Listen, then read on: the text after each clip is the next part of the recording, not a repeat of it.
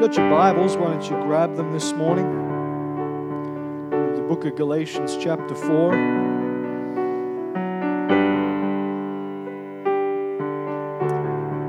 I'd like to wish all the mothers who are here this morning a very happy Mother's Day.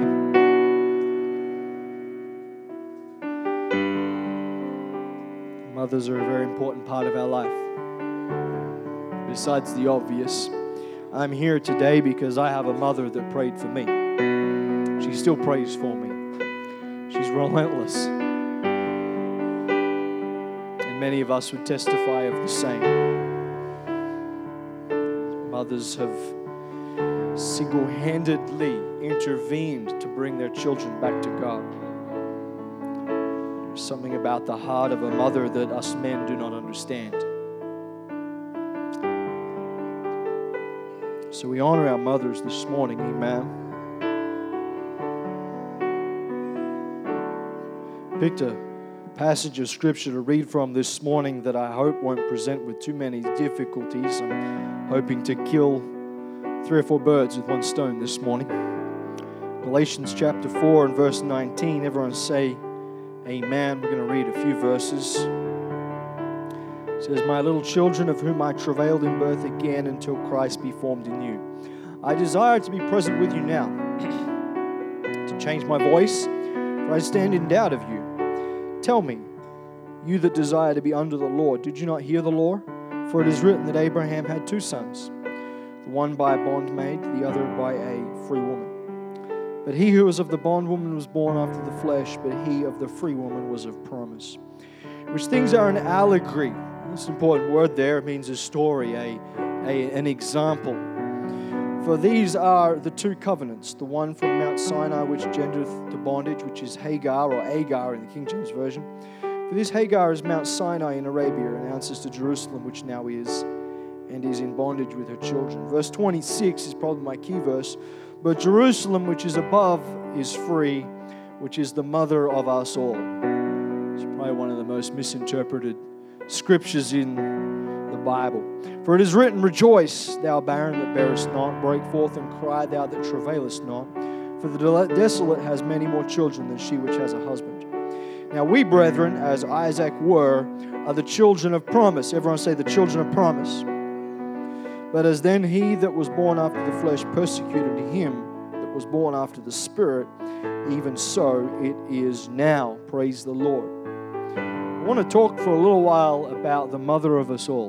The mother of us all. Praise the Lord. God bless you. You may be seated this morning. As I said, that scripture that I read in Galatians 4 and verse 26 But Jerusalem, which is above, is free, which is the mother of us all. I've heard that misinterpreted, misinterpreted quite a few times. Um, I've had someone knock on my door and tell me that. Uh, in addition to God the Father being God the Father, there is also God the Mother. And they use that verse as proof of that. But that's not what that verse is talking about. The Bible says that it's an allegory or a story or an example that we can have spiritual meaning to. Amen. Now, Galatians is what we would call the Christian's Declaration of Independence. To give you a little bit of background here on the story, the Galatian church was started by the Apostle Paul, and as he had preached through there, there was a great revival, and he had moved on, being a missionary that he was, he'd moved on somewhere else, and, and he looked back to the Galatian church because the Galatian church had been infiltrated or had may, perhaps maybe been taken over, might be a better way, um, by people who were Judaizers, Judaisms. Or, in other words, they were legalizers or legalism. And they were saying that, yes, we've got to be, you know, this new birth experience is important. And yes, there's justification by faith. But we also need to be obeying the law of Moses. Right? So they were saying we need to have all the feast days. We need to be, have all the males circumcised. We need to make sure we don't do any work on Saturday. We need to do this and we need to do that because this is what the law of Moses is saying. They were teaching that Christianity could only work inside the law of Moses. They believed that just having faith in Jesus Christ was not sufficient, that you had to tick off all these different, you know, the Ten Commandments and all the laws of Moses, all the dietary requirements. You had to do all of those as well. Amen. And had they won, then Christianity today would be merely a uh, sect within Jerusalem, just another version of Judaism. Amen. But Paul argued throughout the book of Galatians, if we, if we flip through and read a few of these, Galatians chapter 1 and, and verse 8, but though we or any other angel from heaven preach any other gospel unto you than that which we have preached unto you, let him be accursed.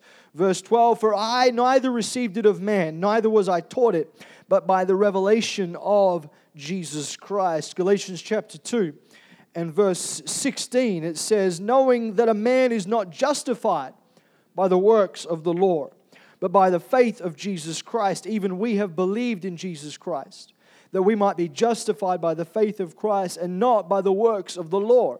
For by the works of the law should no flesh be justified. Or, in other words, what he's saying is for over 2,000 years, the children of Israel tried to keep the law to be holy and righteous before God, and they failed miserably.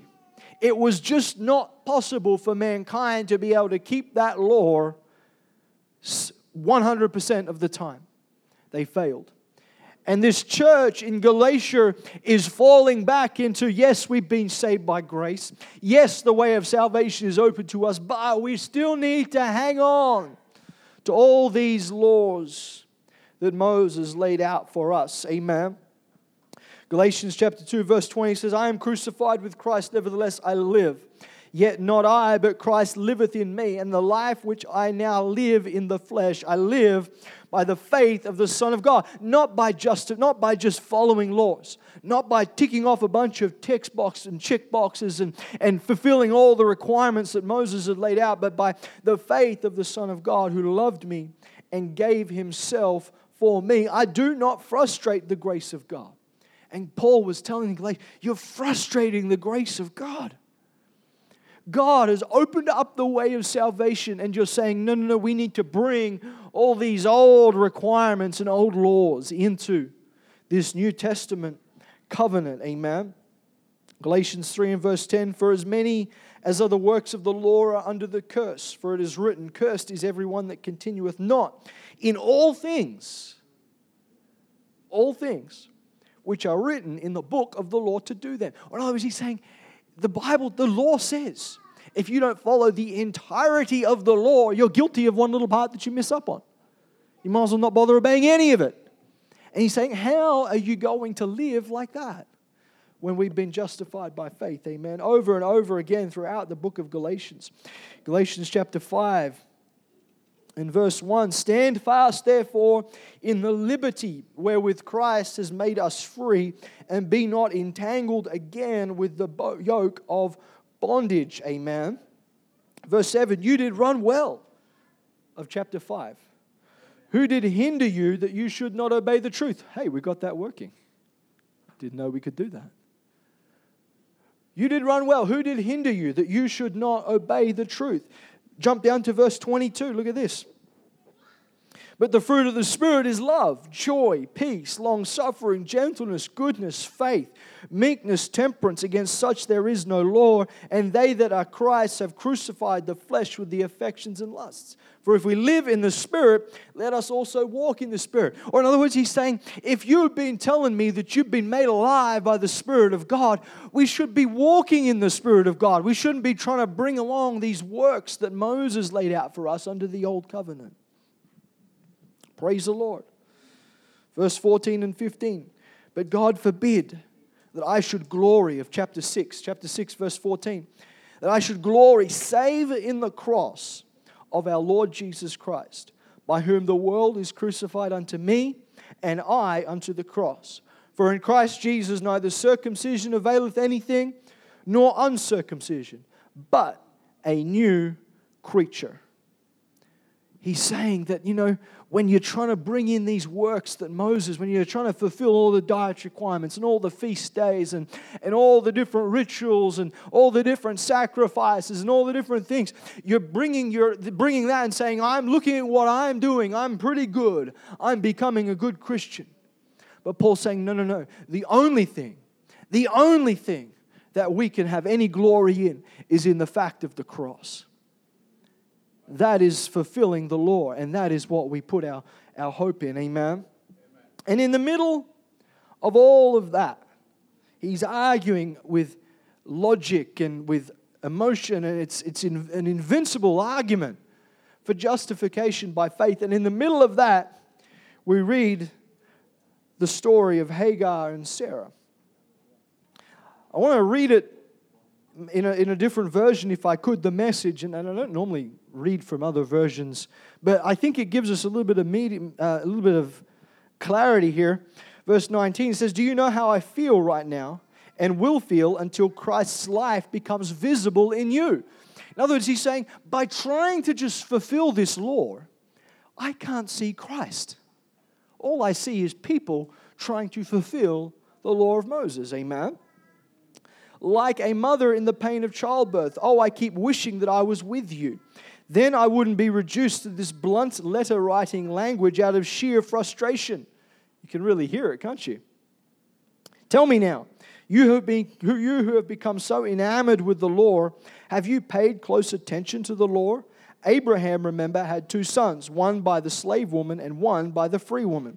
The son of the slave woman was born by human convenience the son of the free woman was born of God's promise. This illustrates the very thing we are dealing with now. The two births represent two ways of being in relationship with God. One is from Mount Sinai in Arabia. It corresponds with what is now going on in Jerusalem a slave life. He's saying this is the old law. This is Judaism. It's a slave life. You're a slave to the law. Amen. In contrast to that, there is an invisible Jerusalem, a free Jerusalem, and she is our mother. This is the way of Sarah. Now, what is the Bible talking about when it says Jerusalem, who is above all, is the mother? Now, I can tell you what it's not talking about. It is not talking about some other mystical being called God the Mother. Okay, if you believe that, come and see me afterwards and we'll have a chat in the Bible study because that is not what the Bible is teaching. Amen. It's an illustration. Amen. What it is talking about is the church. That is what Paul is talking about. God is our Father. Amen. No one's disputing that. We understand God is our Father, but the church is the mother. I see a few people looking at me like, hmm, okay, please explain. Okay, think about it like this who provides typically, now typically speaking, who provides the nurturing in a human relationship with a husband and a wife? Right? The mother does, right? Right? The mother is the one who's covered. When Jonathan stubs his toe, he doesn't come to daddy. He goes to mummy. When Jonathan's, you know, wanting extra goodies from the fridge, he doesn't come to daddy. Daddy says no. He goes to mummy right? Mummies provide the nurturing, mothers provide the nurturing and the care. Dad, and this is, like I said, this is just a typical normative example. Is most people, most families, the mother provides the nurturing, the father provides leadership, direction, provides for the family, right? Now think about it. Who is responsible for getting people into the church? Or let me rephrase it another way. Who is responsible for people's salvation? That's a good way of doing it. Who's responsible for people's salvation? God is. I can't save anybody. It's true. Not on my best day. But God sends them to the church, right? Because He wants us to teach them, to build them up, to explain to them God's word, to show them how it's going. So the church provides the nurturing. The Bible says the church is what? The bride of Christ. Amen. And so the church is the mother. Amen. You cannot be born without both. The father begets the children, but the mother births it and nurtures it. Amen.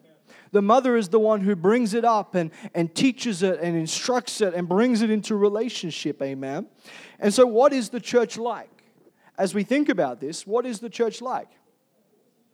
The first mention of the word church is found in the New Testament. Sorry, the first mention of the word in the New Testament is found in the book of Matthew. Matthew chapter 16. Have we turned air cons off or something? Goodness me. I'm going to take this off there. I'm sitting here melting. I'm like, whew. Has it gotten hot in here? No, no. If people are freezing, that's okay. I can just take jackets off. It's all good. What is the church like? The first mention of the church in the New Testament is found in Matthew chapter 16 and verse, um, let's start reading from verse 15. But he said unto them, Whom say ye that I am? And Simon Peter answered and said, Thou art the Christ, the Son of the living God. And Jesus answered and said unto him, Blessed art thou, Simon Bar Jonah, for flesh and blood has not revealed it unto thee, but my Father which is in heaven. And I say unto you that thou art Peter, and upon this rock, not Peter, upon the revelation of what Jesus just said, or what Peter just said, upon this rock I will build my church, and the gates of hell shall not prevail against it. Amen. So, what is the church like? The first thing I can tell you about the church is that it is a victorious church that it is going to be triumphant. Amen. The church, let me tell you, the church is the only thing the gates of hell will not prevail against. The church is the only thing that will not be shaken. Look at this. The earth, in Isaiah chapter 2 and verse 19, the Bible says that the earth will be shaken. Ezekiel 38 says the nation of Israel will be shaken. Haggai chapter 2 says the heavens and the nations are to be shaken. Hebrews chapter 12 says everything that can be shaken will be shaken. But the one thing that will not be shaken is the church of the living God because the gates of hell cannot prevail against it. Amen. The church will be victorious, the church will stand strong, the church will be triumphant. Amen. So the church is victorious. What else is the church like? The church is not God's plan B. See, this is the problem that the Galatians had. They figured out that, well, you know, this, this law has been working for us for 2,000 years. Our fathers followed it, and our grandfathers followed it, and our great grandfathers followed it. And, and, and so this must be a plan B for God, this whole church thing, this whole justification by faith, this idea that Jesus paid the price and we don't have to fulfill the law anymore. Amen. But the church is not God's plan B. You are not God's plan B because plan A failed, because the Jews rejected Jesus Christ. No, because it was prophesied from the Old Testament. Look at this.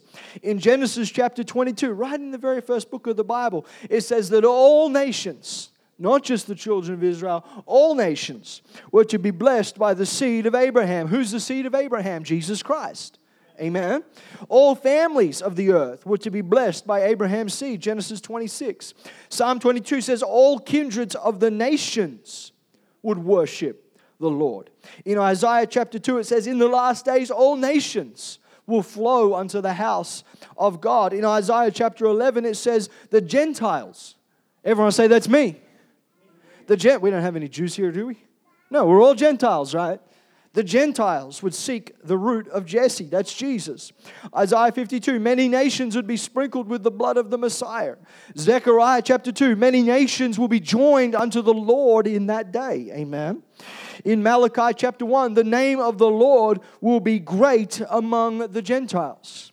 In Matthew chapter 12, it says, In his name the Gentiles will trust. Amen. I'm here to tell you today, church, that we are not God's plan B. We are not God going, okay, well, I need to come up with another option because the Jews rejected me. No, but from the very beginning of time, God had a plan for the church. God had a plan for each and every person that's here today. And He has brought us together so that together we can make a difference. We are not God's plan B. Amen.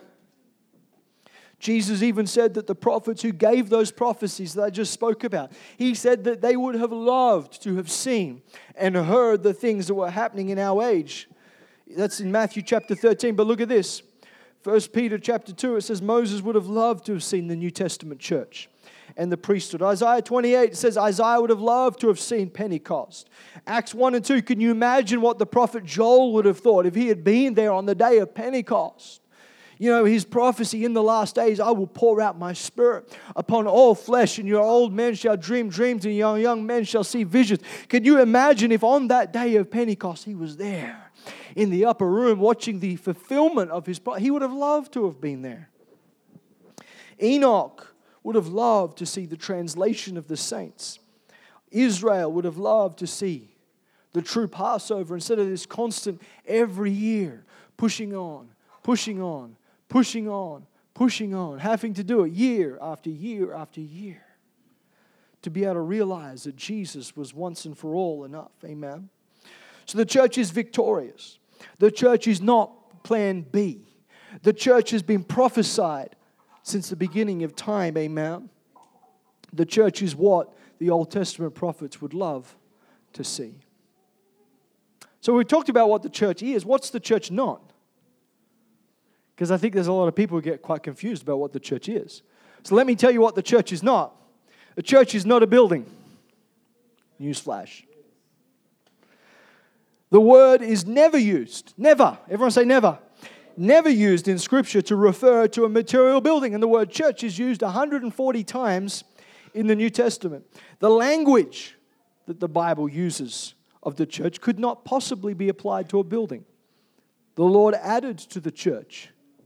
How does the Lord add to a church? It's not by bricks, it's by people. Amen. Herod vexed the church. How did Herod vex a building? No, he vexed the people. Amen. The church was persecuted. Paul saluted the church. The churches had rest. It is only in the tradition of men that people can go to church. Amen. Praise the Lord. So when Jesus said in the book of Matthew, chapter 16, where he said, I will build my church, he's not talking about a physical building. He's not talking about bricks and stones and tiles and carpet. Amen. He's talking about the hearts of men and women who would come to know him for who he is. And that's what we are today. Amen. This church is not this building. That's why I don't care two hoots when we leave this building and go to another one because this building is not what's important. What is important is the people who are sitting on the chairs in this facility who are giving their hearts and their lives to God. Amen. Amen. You are the church. Praise the Lord. I'll tell you what else the church is not. The church is not a denomination. The church is not a denomination. Now, I think denominations are good. I think they're good because they help us get organized. They help us make sure we're fulfilling legislation. I like the UPC. Amen. I think it's a great organization. But the moment we begin to think that just because we're part of some bigger group, we now, no, it's got nothing to do with it. Amen. Because we can call ourselves whatever we want to call us, but the true church is one that follows God's word. Amen. Denominationalism ends up just causing friction and division and disunity amongst people. Amen. Because they end up getting built. Let me tell you something. They end up getting built around people. And before you know it, people begin to become more important. A person sitting at the top becomes more important than the church. Oh, I'm treading on some toes this morning. I'm sorry. The truth is, is that whether you're a part of a denomination or not is not going to get you saved. Amen. It's not going to get you saved. It's really not. Praise the Lord. The tragedy is, is that each revival of truth finds its bitterest enemies. In the previous group, which had the light from heaven, the cycle goes from man to movement to monument. And when we begin focusing on just the fact that we're a denomination, we end up building monuments to man's ideas and monuments to man's theories and man's man's solutions. But the reality is is that the true church of the living God is going to always be in revival. It's going to be always built on God's word. It's going to always be built on the move of the Spirit. It's going to be built on the entirety of God's word, not just because we're part of some denomination. Amen. The church is also not the entire kingdom of God. The kingdom is larger than the church. It includes angels, it includes Old Testament saints. The church is confined to believers in this present age. Amen. So you have to be in the church to be saved. That's why I said church is not a denomination. You don't have to be in the UPC to be saved. You don't have to be in the ACC to be saved. You don't have to be in the Catholic Church to be saved. You could be one of those and be saved. Well, now you're really like, whoa, Pastor's really whacked out on his theology now. No, because if you are willing to obey God's word in its entirety, you can be a part of the church. There are plenty of people out there who are not part of our denomination who are saved, on their way to heaven, living victoriously for God because they're obeying God's word. Praise the Lord. What is the church? The church is the eternal purpose of God manifest in time. Ephesians chapter 3 and verse 11. Let me just turn there.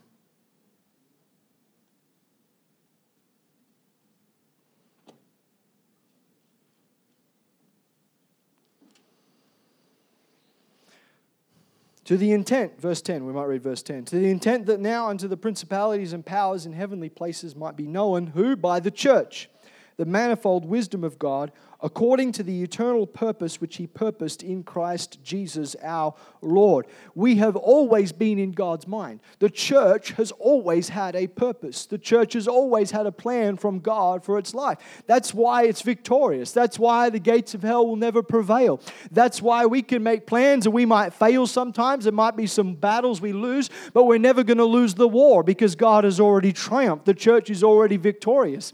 Even when things might be going bad sometimes, we're we're still part of a victorious church. When things don't look like they're working out, we're still part of a victorious church. Amen. It has an eternal purpose from God. Now, this is also something else that's interesting about the church. The apostolic church is the perfect will of God. Now, what do I mean by that?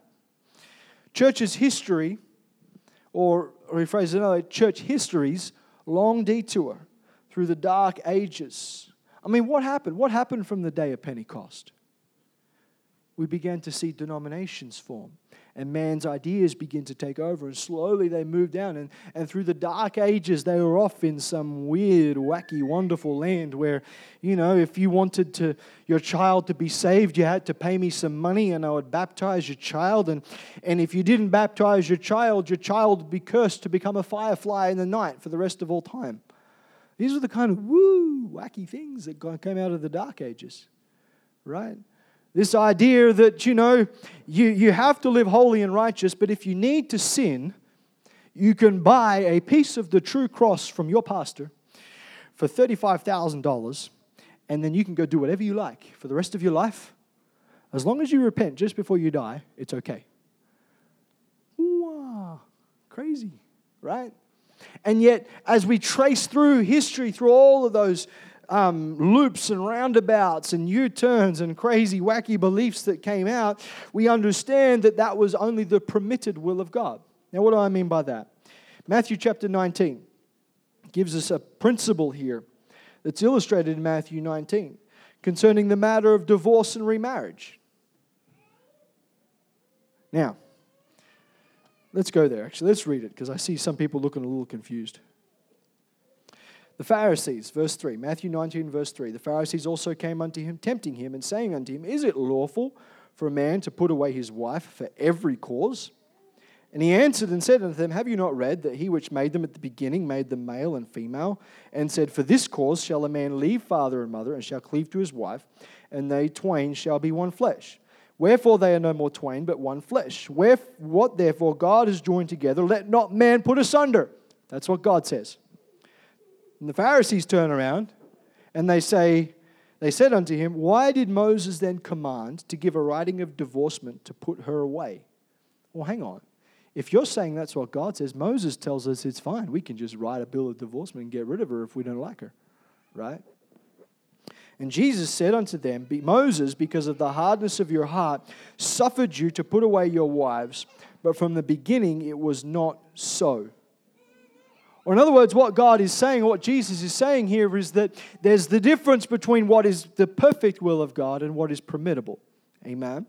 And church history, as it went through all of these things, God did not create robots. Mankind was searching for the truth and was being led astray by men in high places, and, and all sorts of weird and wacky and wonderful things happened, and God permitted it, but it's not God's perfect will. The church is God's perfect will. Amen. We see this in the example of the story we read. Isaac was God's perfect will, Ishmael was God's permitted will. That didn't mean Ishmael was not blessed. He came from Abraham, he was blessed. God blessed him. He became a mighty nation. Abraham sent him away wealthy and rich right? But Isaac was still the son of promise, amen. This happens in the church world we see people who believe, who still have weird, wonderful, wacky things, but they have a form of godliness, but they deny the power thereof, right? But they're still blessed. They're still blessed, aren't they? But they are not the child of promise. Amen? Praise the Lord. Last thing, the church is also the ecclesia. Now, what's that mean? The church is the called out ones. Now, where did this come from? From the day of Athens, the classical days of Athens, the ecclesia was the convened assembly of the people.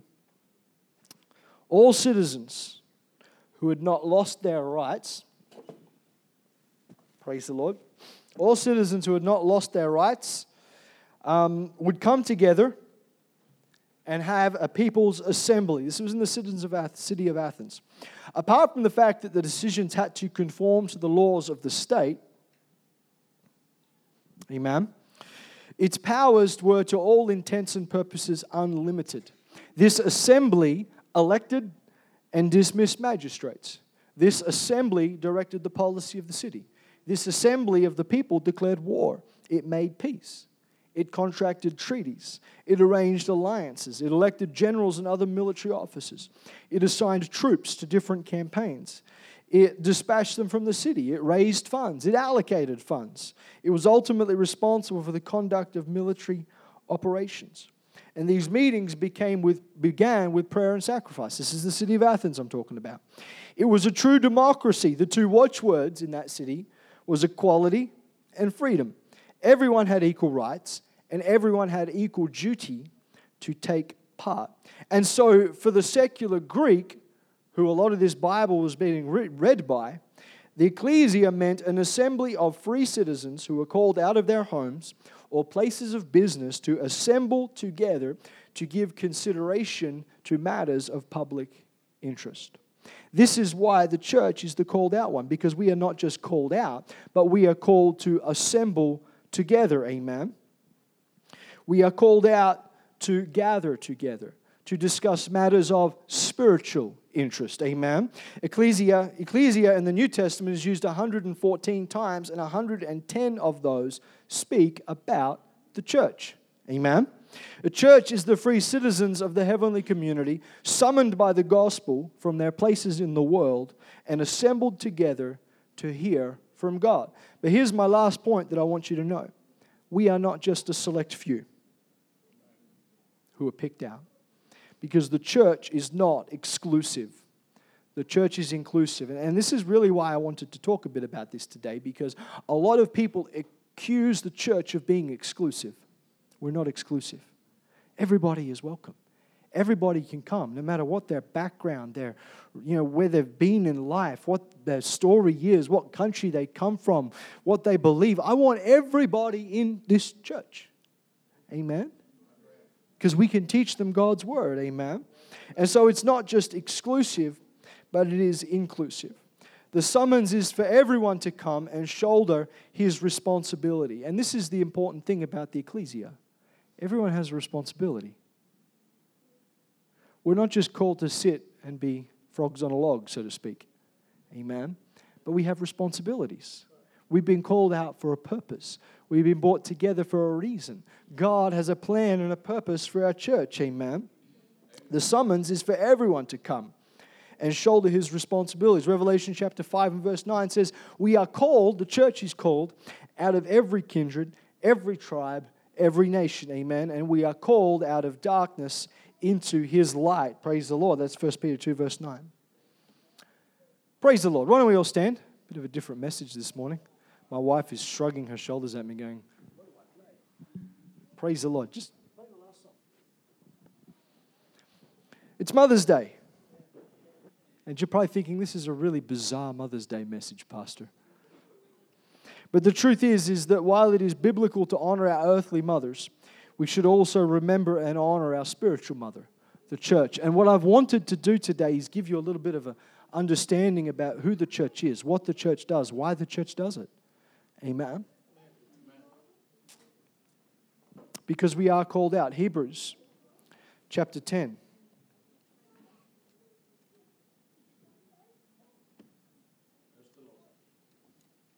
Hebrews chapter 10 and verse 25. As soon as I get there.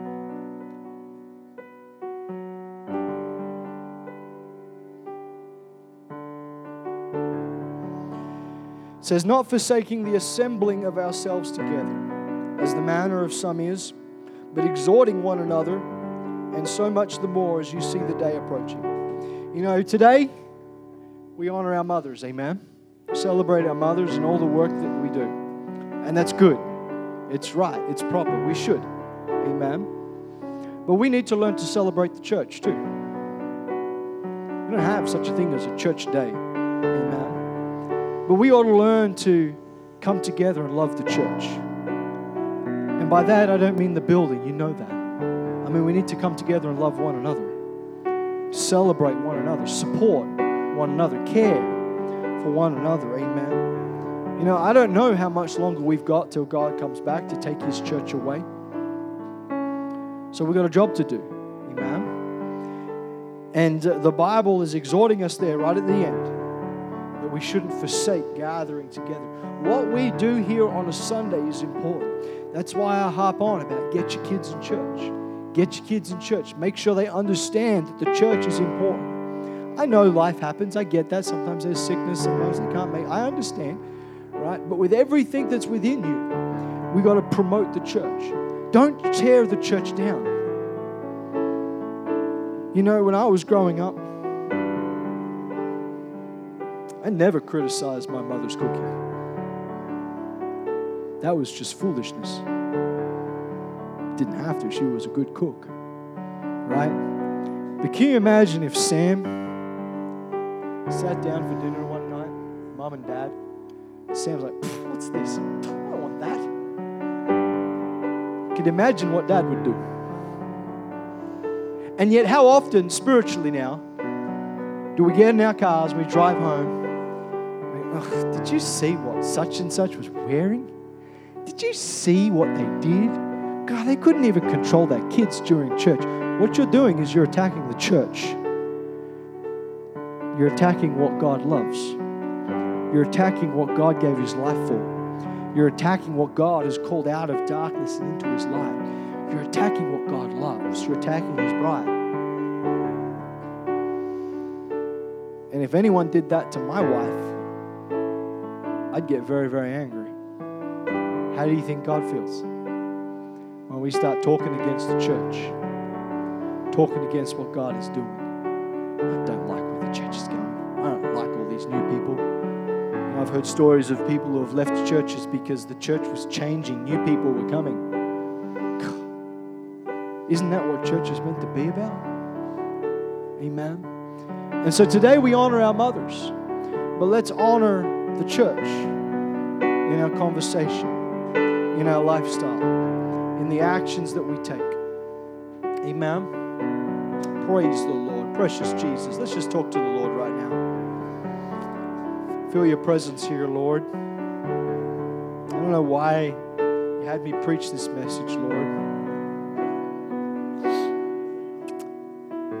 There's a purpose and a plan to everything, Lord. And God, it's so easy sometimes to get discouraged at what we see in the church. It's not a perfect church, Lord. There is no such thing. Full of imperfect humans who who make mistakes time and time again, Lord God, but help us to honor your church, oh God. Help us to lift it up, Lord God, for our families, for our community, Lord God, for our world to see, Lord God, because it's not a plan B, it's not a it's not another option, Lord. It is the only option. Is the church. It is the only way to be saved is to be a part of the true church, Lord God. To be a part of what you've called out, Lord God.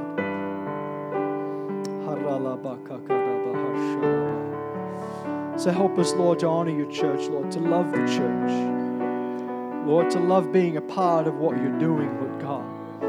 Lord, that whether we're fellowshipping here or, or, you know, who knows what the future holds, Lord God. One day we might move away, Lord God. It doesn't mean we're not a part of the church, Lord God. We're just meeting with a different group of people, Lord God. But even then, Lord, help us to honor, Lord. We're not talking about honoring Hope Divine. We're not talking about honoring Pastor Jason. We're not talking about honoring the leadership team, Lord God. We're talking about honoring this idea, God, that you have called us out of darkness and joined us together for a purpose, Lord God. Hallelujah, hallelujah, hallelujah. We thank you for the church, Lord God. Lord, with all its imperfections sometimes and problems, Lord God, Lord, it is still beautiful, Lord, and you have designed it in such a way to point to you, Jesus. Help us to be a church that points to you, Lord God. In Jesus' name, hallelujah. Why don't we sing this song together before we dismiss? Just sing that last song we sang, Presence is Heaven to Me. And, and why don't you just lift your hands, worship the Lord, thank the Lord that we're in a, in a part of the world where we can do this freely where we have the right to assemble, to gather together as a church, and to worship and exalt Jesus. Hallelujah. Hallelujah.